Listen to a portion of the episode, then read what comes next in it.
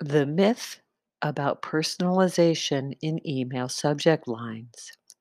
Conventional wisdom says that personalizing your email marketing subject lines, such as putting someone's first name in the subject line using tags or other automations, increases the open rate for that email marketing. In fact, if you do a search, such as in Google, for email subject line personalization open rates, you will find over 16 million results, most of which will tell you that personalizing email subject lines in your email marketing will boost your open rate. That may have been true several years ago, but not necessarily so much now. In fact, anecdotally, we have known for a few years that personalization in a commercial email subject line can actually suppress your open rates. Why would this be the case when for years email service providers and email marketers have been telling you that using people's first names in your subject lines will increase your open rates? Back when the technology was novel, your email would stand out if you used a recipient's name in the subject line of your email. The recipient would see their name and be a tiny bit thrilled to be getting personalized email.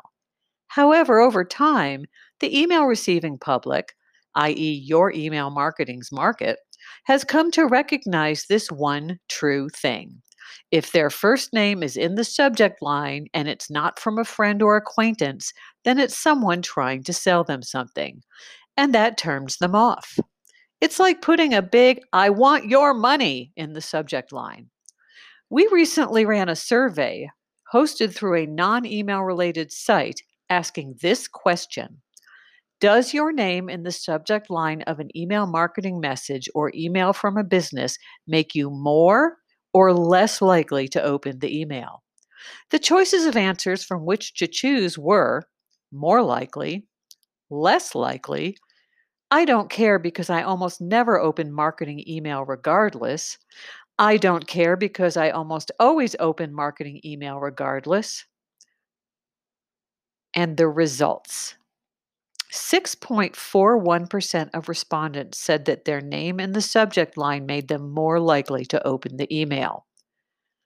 43.59% said that their name in the subject line made them less likely to open it. Another 43.59 said it didn't matter because they almost never open marketing email anyways. This means that you need to really find a way to make your email stand out, but personalizing the subject line is not necessarily the way to do it. Granted, this was a small sample of about 80 random people. However, this is also what we hear whenever we do an in person survey, such as in one of the email marketing or business rooms on Clubhouse. Now, of course, each industry, each market within an industry, and each business serving that market is different. So, what is true for someone else may not be true for you. Or it may be.